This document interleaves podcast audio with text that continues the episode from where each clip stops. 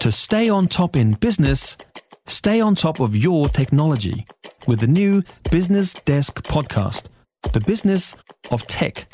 Listen on iHeartRadio or wherever you get your podcasts.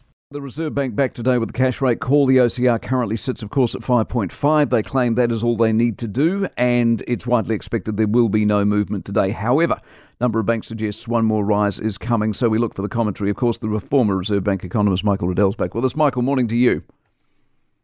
What's your thinking on just broadly the state of the economy as you see it and see it for the rest of the year and going into next year? How much trouble are we in? Uh, I mean, it's needed to slow. Um, it needs to slow quite a lot. Um, you know that's what happens when inflation gets into the system. You've got to squeeze it out, um, and you know there are a number of signs that suggest that uh, we're approaching some sort of turning point. The dairy numbers overnight, some of the business surveys. The, the really concerning thing is that we've not yet seen signs that inflation's coming down. No. Um, and so if, if core inflation's not coming down yet, the Reserve Bank needs to be keeping up the pressure um, to squeeze it back out of the system. Do they need to keep up the pressure at the level they've got, or more? Um, it's difficult to tell. I think no economist should oversell the confidence that they have in their view. I think there's a case probably for rates being a bit higher than they are. If you look around a lot of other advanced countries in the world, their rates now are pretty similar to where they were before the 08 09 crisis. Ours are more than 250 points lower than that.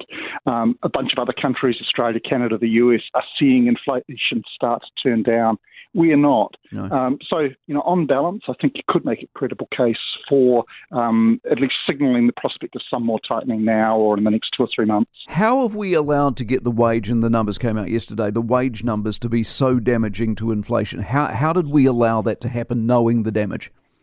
Well, I mean, it's, it's not that wages are the problem per se. The big problem is that the Reserve Bank allowed inflation to get away. Once inflation gets away, of course, wage earners are going to want um, compensation, and that's only realistic. You'd expect real wages um, won't fall over time; they'll, they'll, keep up more or less with inflation. Uh, the, the big problem was that our Reserve Bank and market economists and central banks around the world misjudged how we were coming through the pandemic and emerging from it. And then, as they saw the signs of inflation, they were too slow to jump to get on top of it. And now we're rushing around, we and other countries, trying to get back on top of this.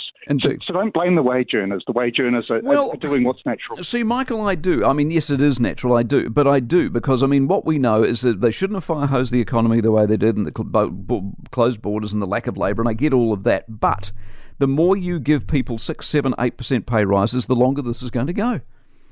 Well, I mean, to some extent that's true, but I mean, what happens when prices go up, um, when wages don't rise, is that profits rise. So you can as equally turn the emphasis on profits that businesses are making. I, I prefer not to put them on either.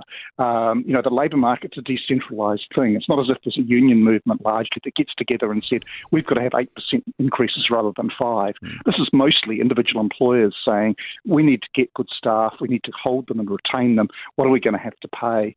And that's going to be more or less in line with inflation. Broadly uh, speaking, last... you think Adrian will come out today with a commentary that suggests he thinks he's on top of it or not? Think there's a reasonably good chance of that. I mean, you, he quoted that word confident the last time they reviewed things. Uh, this is Adrian. He doesn't change his rhetoric very easily. Um, I'd be a bit surprised. There'll be a few nods to um, some of the troubling um, data, uh, but I think they'll put a lot of emphasis on things like um, the inflation expectations data that were published yesterday that did show um, something of a drop. Always a pleasure, Michael. Appreciate it very much. Michael Reddell, former um, Reserve Bank economist. For more from the Mike Hosking Breakfast, listen live to News Talk ZB from 6 a.m. weekdays or follow the podcast on iHeartRadio. If you enjoyed this podcast, you will love our New Zealand Herald podcast, The Little Things, hosted by me, Francesca Rudkin, and my good friend Louise Airy. We focus on all the little things that you can do to make a positive impact on your life and to cut through the confusion from the health and wellness industry. Join us every Saturday to hear from the experts for all the tips and advice you need. Just search The Little Things on iHeartRadio or wherever you get your podcasts.